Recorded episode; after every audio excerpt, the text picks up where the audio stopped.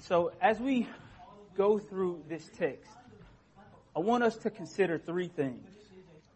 I want us to consider the biblical and historical reality of the presence of evil. I want us to consider the present, the current reality and presence of evil. Then I want us to look to the future when evil will become history. So three things. I want us to consider the biblical historical reality of evil. It's there. I want us to also consider the current reality and presence of evil in our day. But I also want us to look to a future hope in which evil will become history. Now, David, again, he pens this psalm of wisdom to encourage the people of God how they should live as evil prospers. So the question is, uh, how then we live? Now that question has been on the hearts and the minds of God's people since the very beginning. Uh, we see uh, this question or this idea in the book of Jeremiah, chapter 29, verses 1 through 9, in which the people of Israel have been taken into captivity by Babylon, and Jeremiah encourages the people of Israel to marry, to give your children in, mar- in marriage, and also to pray for the welfare of Babylon. Now, Babylon were, were the oppressors of Israel. And so the question is, how should we live in light of the evil and the presence of evil in Babylon? We also see in the New Testament, we see this question also on the hearts and the minds of God's people in 2 Peter chapter 3. In 2 Peter chapter 3, as the people of God are wait, waiting on the second advent of Jesus Christ, uh, G, uh, Peter encourages the people of God that they should live moral lives as they wait on the second advent of Jesus Christ. We also see this idea in uh, in contemporary times. The uh, Presbyterian pastor and philosopher has a uh, uh, Francis Schaeffer has a book with the same title, "How Then Should We Live," in which he talks about uh, the disposition of the people of God despite the moral decay of Western civilization. So we see this question all throughout history. And again, David is penning this psalm to encourage the people of God how they should live despite the prosperity of wickedness.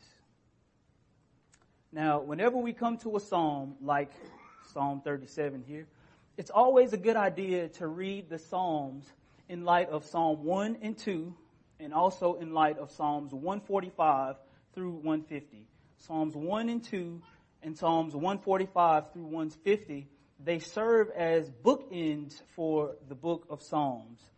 Uh, Psalm 1 opens us up with the blessed and righteous uh, life of the uh, righteous man and also contrasts that with the life of the wicked man.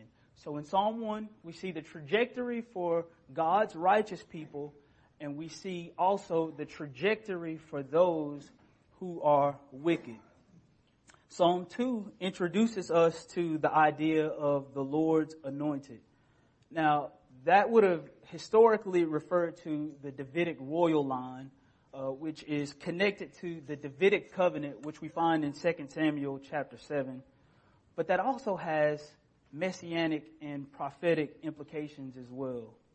So the blessed and righteous man that we find in Psalm chapter in Psalm one uh, is the uh, is connected to the Lord's anointed that we find in Psalm two, and the Lord's anointed and the righteous man will have supernatural protection because of Yahweh's everlasting covenant that He has made with David and his royal line, which we find again in 2 Samuel chapter 7.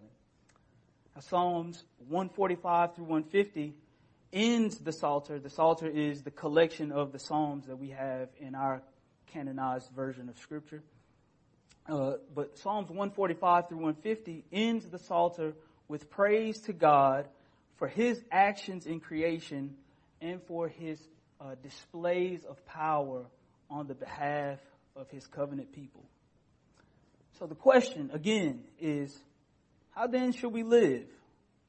How then should we live as God's righteous people? So let's take a look at Psalm 37 here. We see this contrast of the righteous and the wicked all throughout Psalm 37. In verse 1, the wicked are the evildoers. In verse number 2, it says that the evildoers will fade away like grass. But the righteous are those in verse 3 who trust in the Lord and do good. In verse 4, the righteous are those who delight themselves in the Lord. In verses 5 and 6, the righteous are those that have committed their way to the Lord. We see in verse 9 that the evildoers will be cut off. That's the trajectory for the wicked. They will be cut off. In verse 12, the wicked are those that plot and gnash their teeth at God and gnash their teeth at God's anointed and God's righteous. In verse 18, the righteous are those that the Lord has called blameless. In verse 20, it says again that the wicked will perish. In verse 23, the righteous are those that have had their way established by the Lord. In verse 30, the righteous utter wisdom. In verse 35, uh, the, the wicked man is the one that has spread himself like a green laurel tree. But again, in verse 36, he is the one that will pass away. But ending in verses 39 and 40, the righteous is the one who has salvation from the Lord and the one whom the Lord will deliver. Now there's something funny going on in this text. If you look at verses 25 and 26, right in the middle of this psalm of wisdom, David interjects a personal testimony. So he's spouting out all of these uh, almost parabolic phrases. And then all of a sudden he interjects what seems to be an outburst of joy, what seems to be uh, joy welling up in his heart. And he says, I've been young and now am old, yet I've not seen the righteous forsaken or his children begging for bread. He continues in verse 26, he is ever lending generously and his children become a blessing. Now, if you really think about it, it doesn't really make a whole lot of sense. This is why we know the track record of David's life. We know that David had a whole lot of high points. The, the, the most significant high point that everyone knows, even the children know, is that in 1 Samuel chapter 17, he defeated the Philistine champion Goliath by throwing a stone and smacking him upside the head. But we also know that in the life of David, one chapter later, King Saul tries to take his life by hurling two spears at him. And then another chapter over in 1 Samuel chapter 19, Saul tries to take his life again.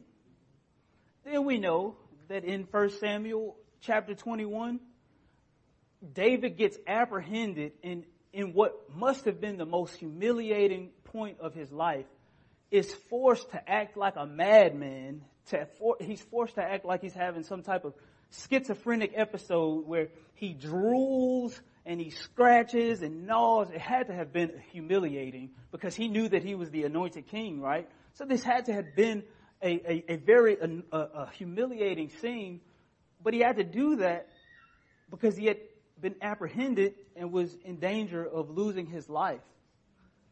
In 2 Samuel chapter 12, after he's conceived a child of adultery, he prays what was probably the most fervent prayer that any father has ever prayed that God would spare the life of his child that was conceived in adultery, but God allowed the child to die. In 2 Samuel 15, he has to flee from the persecution of his own son, Absalom. So this testimony in verse 25 kind of seems a little bit shaky. Kind of seems like almost a bit of a farce if you tell me. And not only is David's testimony kind of flaky, but he's testifying about God. So it puts God's character on the line as well. In Exodus chapter 34, uh, Yahweh descends in the cloud and he stands in the presence of Moses. And as he's passing Moses by, he proclaims the name of the Lord. This is his own character. This is God, Yahweh. This is his own testimony. He says, as he's passing by Moses, the Lord, the Lord, a God merciful and gracious, slow to anger and abounding in steadfast love and faithfulness, keeping steadfast love for thousands, forgiving iniquity and transgression and sins, but will by no means clear the guilty, visiting the, uh, the iniquities of the fathers to the children and the children's children to the third and fourth generation. This is Yahweh's self-disclosure. He calls himself, his own self-testimony. He says that he's a God of love. He's a God of steadfast love. He's slow to anger and merciful. But this is the same Yahweh that allowed Genesis 3 to happen. In Genesis 3, we find the fall of Adam and Eve. This is also the same Yahweh that allowed Genesis 7 to happen. In Genesis 7, Yahweh himself causes it to rain on the earth for 40 days and 40 nights and he wipes out everybody, not everybody, everybody. That's more than everybody. That's everybody except for Noah and his family and the animals that he allowed to go on the ark. Not only that, this is the same Yahweh that allowed Exodus 1 to happen as well. In Exodus 1, the people of Israel, his own chosen people, the descendants of Abraham, are taken into captivity in Egypt and they are uh, victims of slavery. This is the same Yahweh that has called himself a merciful, steadfast, and loving God. So now, verse 25 kind of seems out of place because that kind of sounds like the righteous being forsaken if you ask me. But we know as God's people that God in Christ through the power of the Holy Spirit is causing all things to work together for the good of them who love God and who are called according to his purpose. So now that we've examined the biblical historical presence of evil and we felt the weight of that, let's feel the weight of the current presence and reality of evil. Because Psalm 37 also forces us to deal with some of the barriers to Christianity. It forces us to deal with some of the barriers to our faith.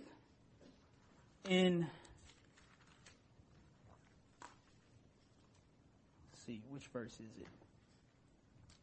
In verse 12, David says that the wicked plots against the righteous and gnashes his teeth at him.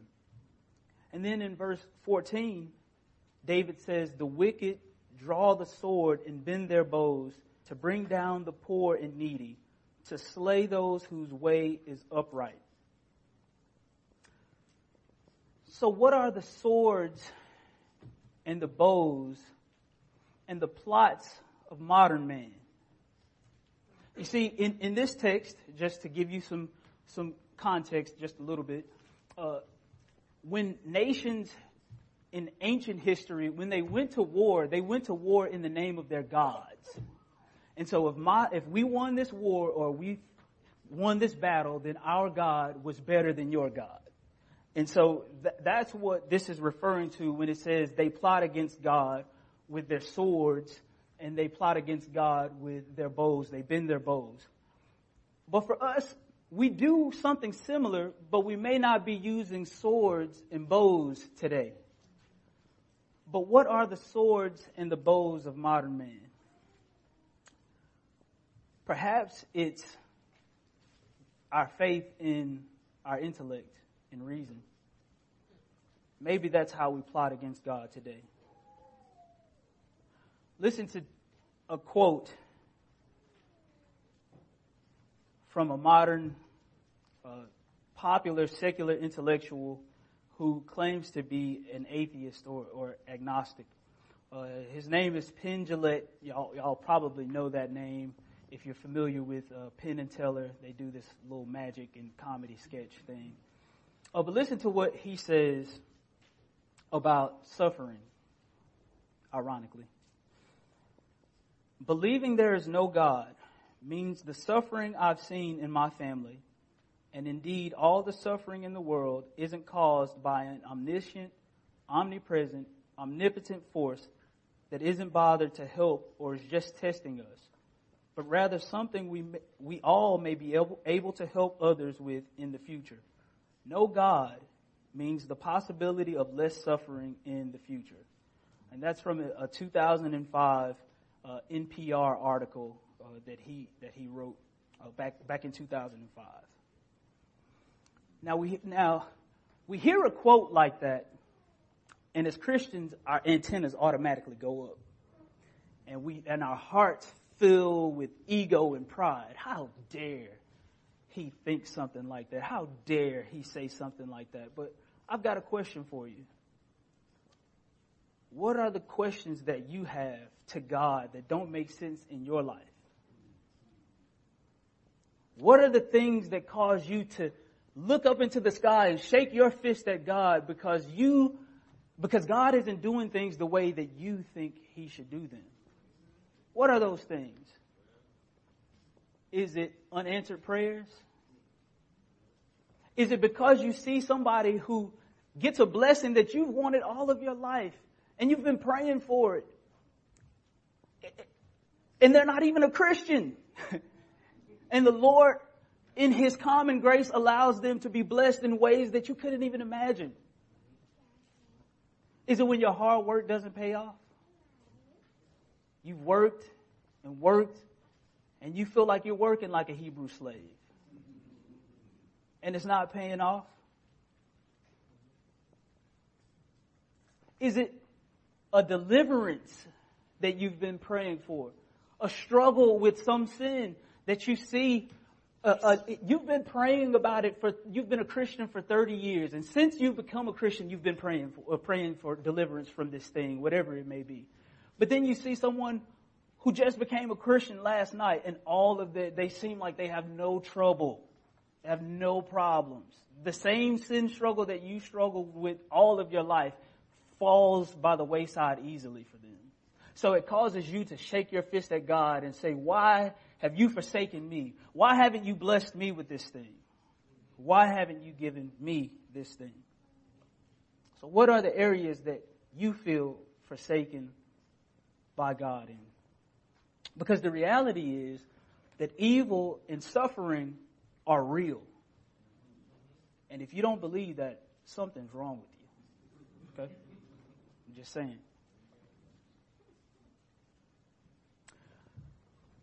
But now that we've felt the weight of the biblical historical presence of evil, now that we've felt the weight and we've dealt with the reality present evil, do y'all mind if I give you some hope?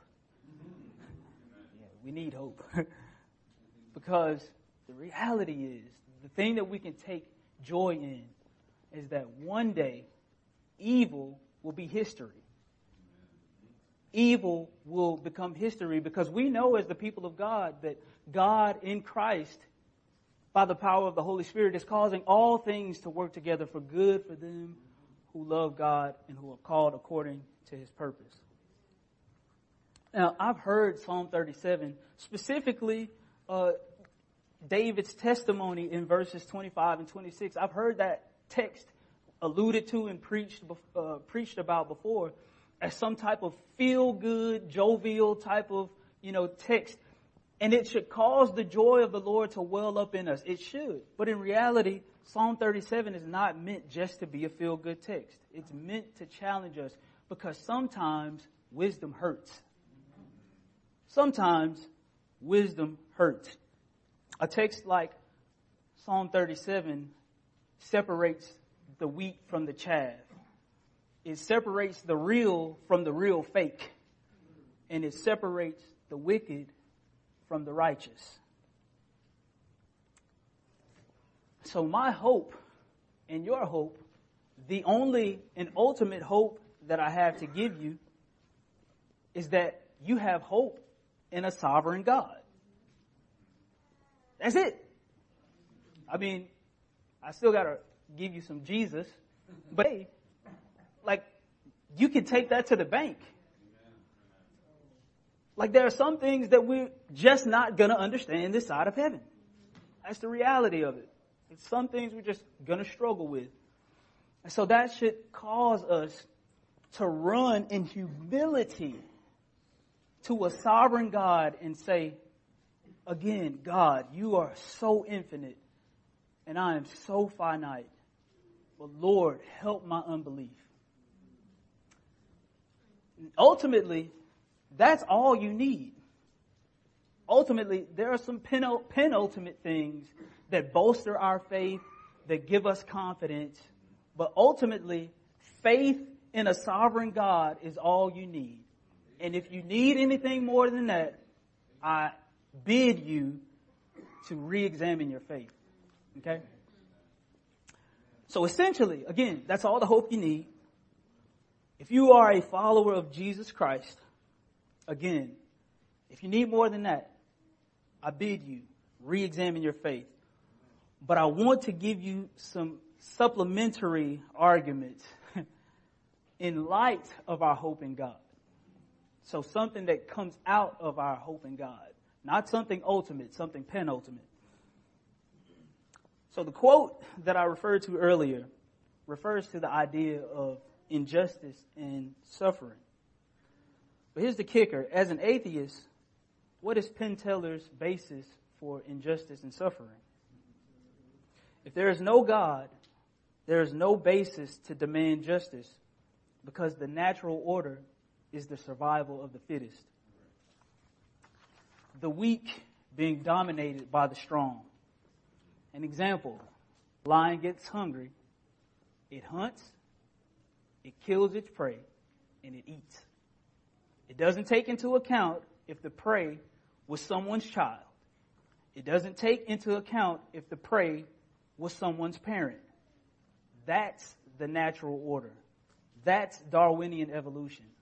That's natural selection. Where is the injustice or where is the justice in that? Lion gets hungry, it eats. Nothing gonna stop it. So according to natural order, or according to Darwinian evolution, or according to natural selection, cancer is not suffering. It is nature's attempt to eliminate a weak species according to Darwinian evolution, the Nazi final solution is not oppression. It's not injustice. It's the strong eliminating the weak.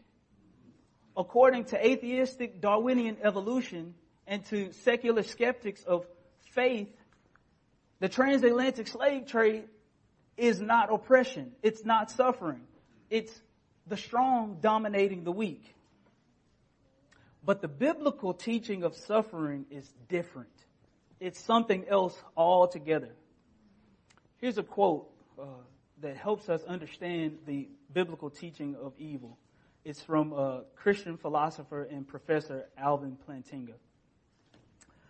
Could there really be any such thing as horrifying wickedness if there were no God and we just evolved? I don't see how. There can be such a thing only if there is a way that rational creatures are supposed to live, obliged to live. A secular way of looking at the world has no place for genuine moral obligation of any sort. And thus no way to say there is a such thing as genuine and appalling wickedness. Accordingly, if you think there really is such a thing as horrifying wickedness, and not just an illusion of some sort, then you have a powerful argument for the reality of God. That's a powerful quote. And if you want me to email that to you, I will, because that, that's very helpful for me. But here's the thing. Here's the kicker, even for me. If you guys know me, and if you have followed my Facebook or social media or anything in the past, you know I love a good argument and I will argue for Jesus Christ with all of my philosophical background and I, I mean, I just love to get in there. I love to see people argue premises and I, I, I just, I love that type of thing. But now, let's look at David's testimony in verse 25 again. I have been young and now am old. Yet I have not seen the righteous forsaken or his children begging for bread. You see, for David, it's not some philosophical argument. It's not some deeply profound apologetic. David's apologetic is, I know God for myself. I know that he's been faithful and that's enough for me. His orthodoxy has informed his orthopraxy. His doctrine has informed his ethics. So it's not some philosophical argument that is bolstering David's faith. He said, you know, I tried God for myself and it worked for me. And don't let any Christian philosopher tell you that that is not enough for your faith. Okay? Because that's all you need. Because at the end of the day, all of these lofty will not save you. So at the end of the day, for us as the people of God, the question is, it's one thing and it's one thing only. Do you know Him? Do you trust Him? At the end of the day, that's it. Because the biblical teaching of suffering is unlike any other teaching of suffering that you can find anywhere. Because our God, our God, relates to our suffering so much. He cares about our suffering so much that he was willing to come and participate in our suffering himself. Every uh, atheistic uh, you know, intellectual skeptic, they keep pointing their fingers at the wrong person. They're accusing the wrong person. God created a perfect world. We messed it up. You see what I'm saying? Like, it was our fault. So stop pointing the finger at God. He made a perfect world. Some, some secular, uh, philosophers would like to say, well, if, if, there's a God, then he can't be all great and, or he, he can't uh, he can't be all good or he can't be uh, all, all, powerful. That's nonsense. I'm not even gonna gonna cover all of that. That's that's nonsense. Because our God, what separates him from every other God is that he doesn't want to be served. He doesn't want us to bring him food and uh, and, and, sacrifice to him uh, uh, like the Baals. He wants our obedience. He wants our faith. That's our sacrifice. And so our God was willing to come and participate in the suffering himself on the cross of Calvary. And get this, he was the only true righteous one. Any righteousness that we have derives from Jesus. So here's the true and righteous one. This was true injustice. This was true cosmic injustice. But it was a cosmic injustice that set us free. So in light of that, how will you deal with suffering and evil going forward? When you face unfairness, when you face the loss of a loved one, when you face job loss, when you face a debilitating disease that's terminal, or when you face a, debilita- a debilitating disease, it may not be terminal, but it makes your life a life of misery. How will you deal with suffering and evil going forward? I encourage you, as the people of God, to allow people to grieve, allow people to ask the major questions, allow people to wander, and go into the deep places with your brothers and sisters as they are suffering. That's what the church is for.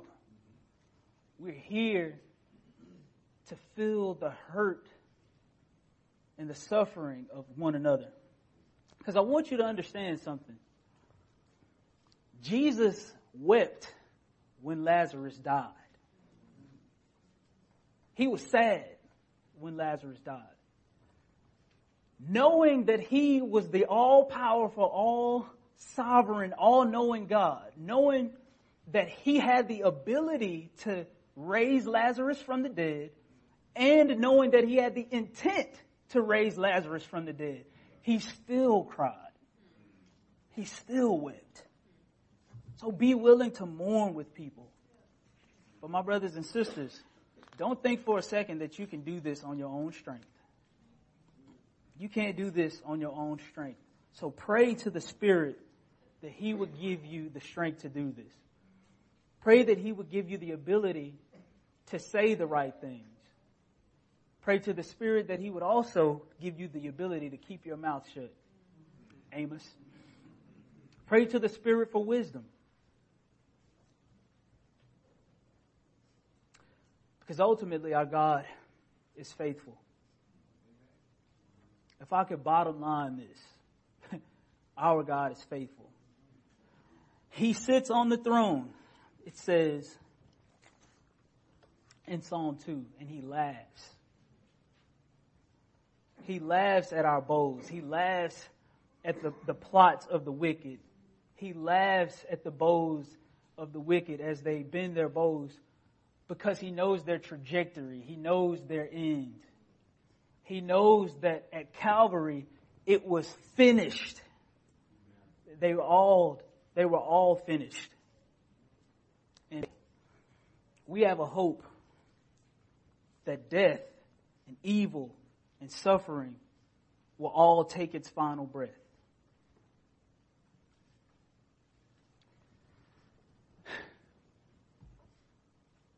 The Psalter ends, Psalm 150 with praise to God for his work in creation and for his acts on the behalf of his people. Yahweh is the same God who delivered the Israelites from slavery. He is the same God who anointed David as king. He is the same God who was faithful to his people in Babylon. He is the same God who has sustained the church for over 2,000 years. And I don't think he's ready to give up yet. Because we know that someday we will be with him and we will see him as he is. And in the New Jerusalem, there will be no more crying there will be no more dying. It will be a celebration. Just as the Psalter ends Psalm 150. It will be a celebration. Let's pray.